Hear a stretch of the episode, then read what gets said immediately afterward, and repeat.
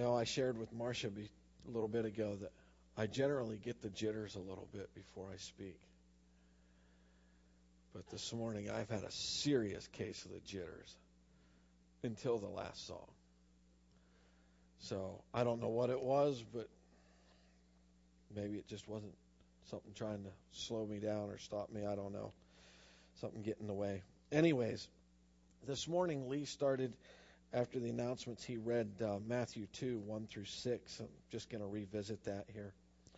Now, after Jesus was born in Bethlehem of Judea in the days of Herod the king, behold, wise men from the east came to Jerusalem, saying, Where is he who has been born of the Jews, born king of the Jews?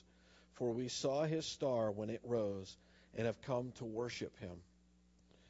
When Herod the king heard this, he was troubled, and all Jerusalem with him. And assembling all the chief priests and scribes of the people, he inquired of them where the Christ was to be born.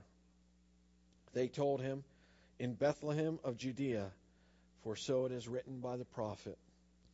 And you, O Bethlehem, in the land of Judah, are by no means least among the rulers of Judah, for far for from you shall come a ruler who will shepherd my people Israel. Verse 6 is a prophecy that is quote, being quoted from the prophet Micah. Today is the first Sunday of Advent, the season where we look forward to the celebration of when Jesus came down from heaven and was born as a babe in a manger. The beginning of hope for all mankind. Today's message may seem a little bit of a mix of a message of Christmas and Easter but really, how do you separate them? And it's me anyway, so I'm all mixed up. So celebrating communion and starting to look forward to Christmas causes me to think of a song. If you're not familiar with the song How Many Kings by the group Downhere, you know, it speaks of Christ coming down and leaving his throne and leaving heaven.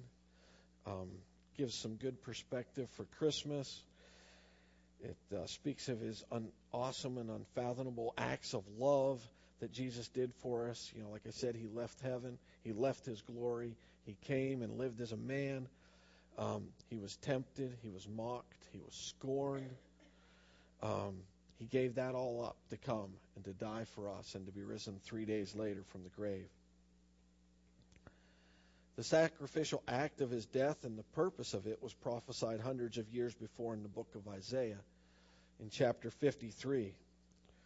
Who has believed what he has heard from us? And to whom has the arm of the Lord been revealed? For he grew up before him like a young plant and like a root out of dry ground. He had no form or majesty that we should look at him, and no beauty that we should desire him. He was despised and rejected by men, a man of sorrows and acquainted with grief, and as one from whom men hid their faces. He was despised, and we esteemed him not. Surely he has borne our griefs and carried our sorrows. Yet we esteemed him stricken, smitten by God, and afflicted. But he was pierced for our transgressions, he was crushed for our iniquities. Upon him was the chastisement that brought us peace. And with his wounds we are healed. All we, like sheep, have gone astray. We have turned, every one, to his own way. And the Lord has laid on him the iniquity of all of us. We see here that he not only suffered the physical death, but he also suffered rejection and emotional pain it specifically says that he was pierced for our transgressions, crushed for our iniquities, received chastisement to bring us peace, and that his wounds would heal us. In our celebration of communion, this is what we just commemorated everything that he suffered and endured for us. In the book of Luke, after Jesus was tempted, it is recorded that he read another passage in the synagogue from Isaiah. Luke 4:18 The spirit of the Lord has come upon me because he has anointed me to proclaim good news to the poor. He has sent me to proclaim liberty to the captives and recovering of sight to the blind, to set at liberty those who are oppressed, to proclaim the year of the Lord's favor. And he rolled up the scroll and gave it back to the attendant and sat down.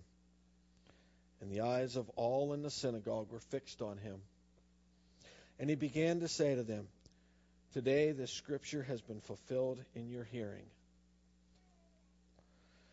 The prophecy in, Isaiah doesn't name Jesus, but here Jesus says that it is him.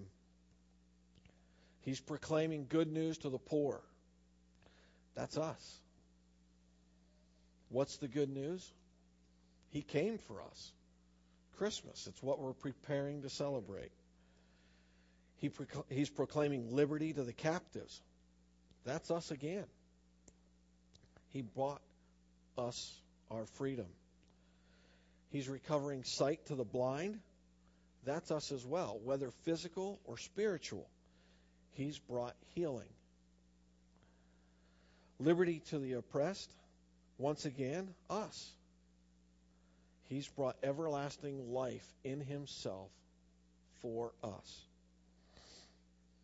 We need to understand our position in this and who we are. Our position. This applies to all of us. If you don't know that Jesus is coming is the good news to save us from our sins and to give us hope, then there's no time like the present to talk with somebody here today about that. To learn how, on a personal level, Christ came for you that your sins might be forgiven. To accept his gift of new life in him. To maybe put it this way, to unwrap the gift of forgiveness that he brought 2,000 years ago and to claim that present for yourself. During the song of reflection before communion, it asked if you were hurt, broken within, or overcome with sin come to the altar and receive forgiveness. The good news is that Jesus can handle it all. There's nothing that any of us have done that he cannot overcome, that he cannot forgive. If you know Jesus, praise God and hallelujah. Those are the only two positions. You either know them or you don't. You're out in the cold and lost or you're saved.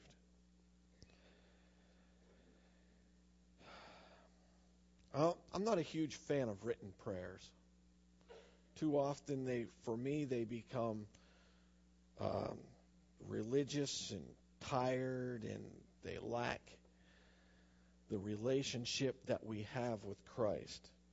But a number of years ago, I became familiar with this one. Some of you will recognize it for sure. And this is just a, the first portion of it. My dear Lord Jesus, I come to you now to be restored in you, to be renewed in you, to receive your love in your life, in all the grace and mercy I so desperately need this day. I honor you as my sovereign, and I surrender every aspect of my life totally and completely to you. I give you my spirit, soul, and body, my heart, mind, and will. I cover myself with your blood, my spirit, soul, and body, my heart, mind, and will. I ask your Holy Spirit to restore me in you, renew me in you, and to lead me. I stand in total agreement with your Spirit. Now, I don't know who kind of came up with that first, whether it was um, Dr. Ed Grudem or, or um, John Eldredge, but it's powerful to realize what is said in that portion of that prayer about who we are as believers in Christ. As believers, our position is under his blood, shed blood, under his sacrifice, the only sacrifice that can wash away our sins. Our position is under him as our sovereign Lord over every aspect of our lives body, soul, and spirit. This is the only way to get through this life and to have a relationship with a holy God. Our position is either outside of Christ and lost or under the blood of Christ and saved. Now, who we are. In the Gospels, there's a parable of the 99. Maybe it should be called the parable of the wanderer, which is each one of us. The one sheep wanders away, and the good shepherd leaves the 99 to go rescue that one because that one is valuable to him. That one is each one of us. He's willing to go the extra mile to get each one of us, to save each one of us. In Isaiah 53 6, it refers to the sheep wandering away also. We are the one that wandered away. Every last one of us at some point in time has wandered away. We are the poor, the captives, the blind, the oppressed. Fill in the blank with what applies to you. Maybe for some of us, it is we're the strong, we're the proud, we're the smug, the poser, the wounded. Some of us are really good about putting on a pretty face while burying pain deep within. Recently, I became familiar with a song by Matthew West called Truth Be Told. I'll read a little bit of the lyrics here. It starts out this way Lie number one you're supposed to have it all together. And when they ask you how you're doing, just smile and tell them, never better. Lie number two everybody's life is perfect except yours. So keep your messes and your wounds and your secrets safe with you behind closed doors. Truth be told, the truth is rarely told. Now I say I'm fine. Yeah, I'm fine. Oh, I'm fine. Hey, I'm fine, but I'm not. I'm broken. And when it's out of control, I say it's under control, but it's not, and you know it. I don't know why it's so hard to admit it when being honest is the only way to fix it. There's no failure, no fall, there's no sin you don't already know. So let the truth be told. There's a sign on the door says, Come as you are, but I doubt it. Because if we lived like it was true, every Sunday morning pew would be crowded. But didn't you say the church should look more like a hospital? a safe place for the sick, the sinner, the scarred, and the prodigals like me.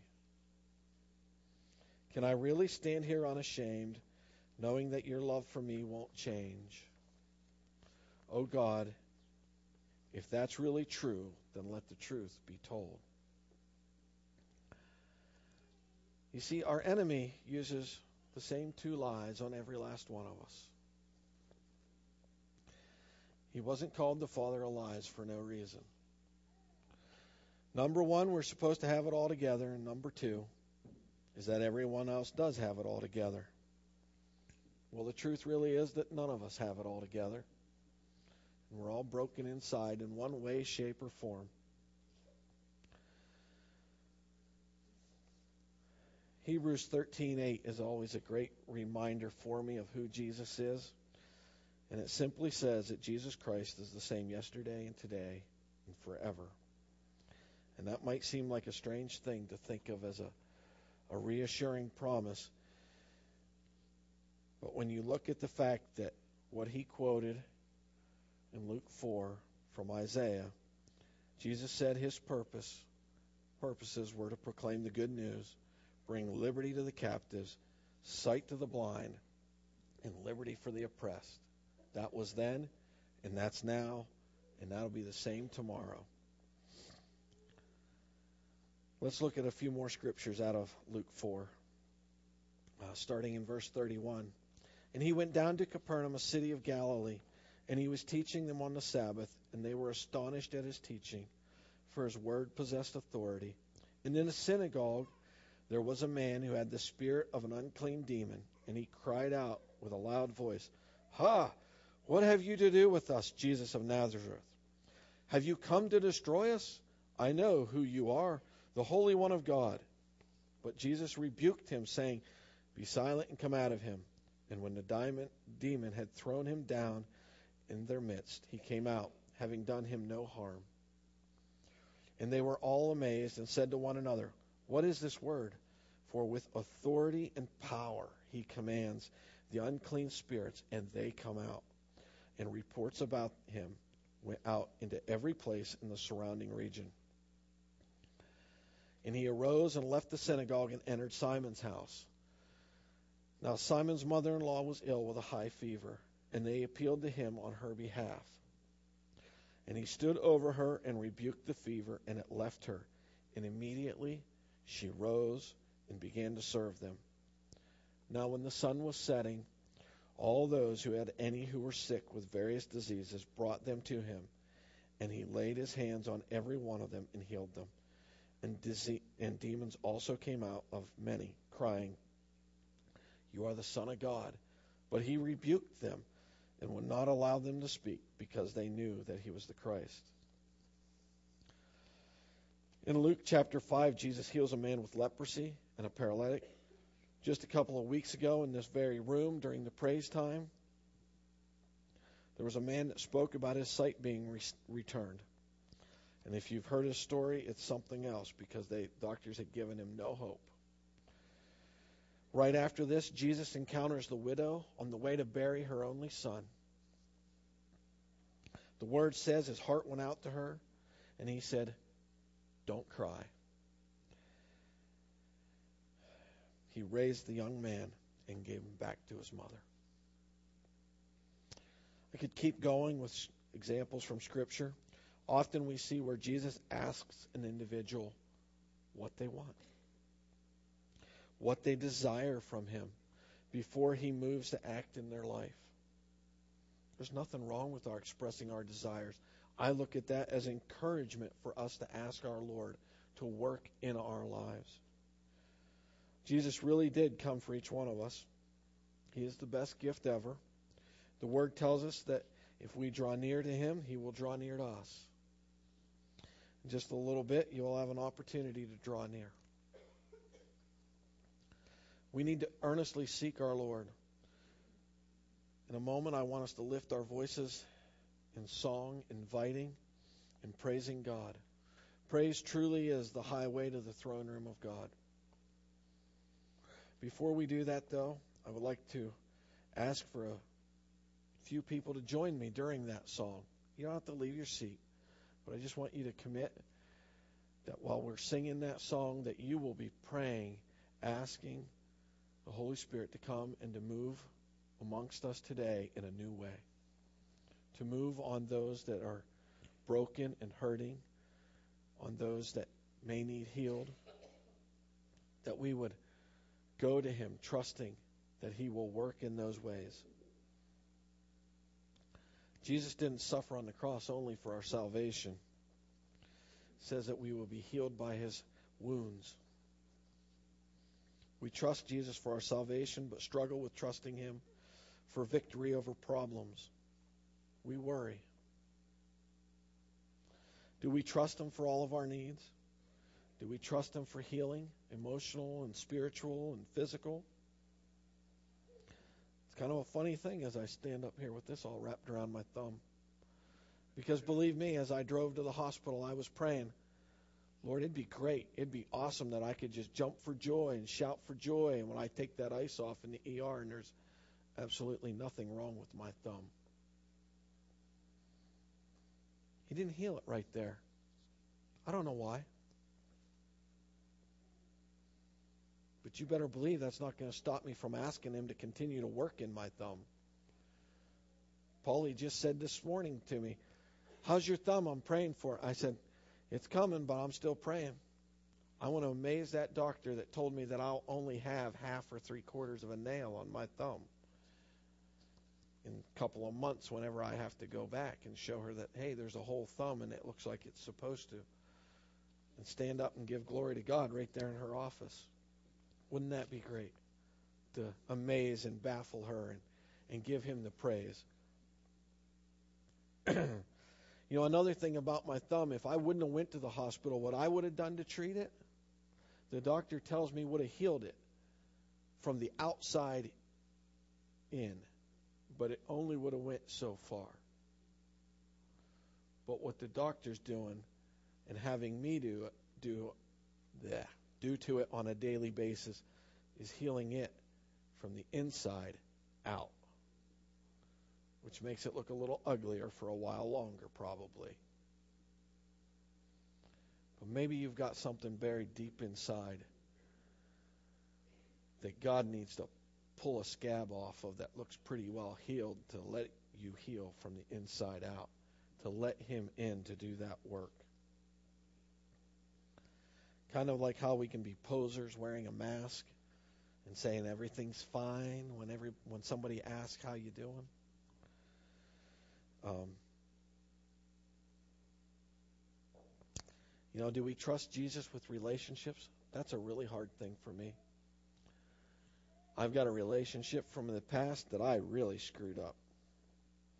And I've been trying for years to reach out to this individual. They don't want to hear a thing from me. Doesn't matter that who I am now isn't who I was. So that's, you know, I finally had to give that up to God. Still pray about it. I don't so eagerly go running to try to do something about it. I'm hoping that He'll create a place for that to happen. Our altar is always open. Um, we don't always say that, but I'm going to say it this morning. If you've got something that you need to deal with, um,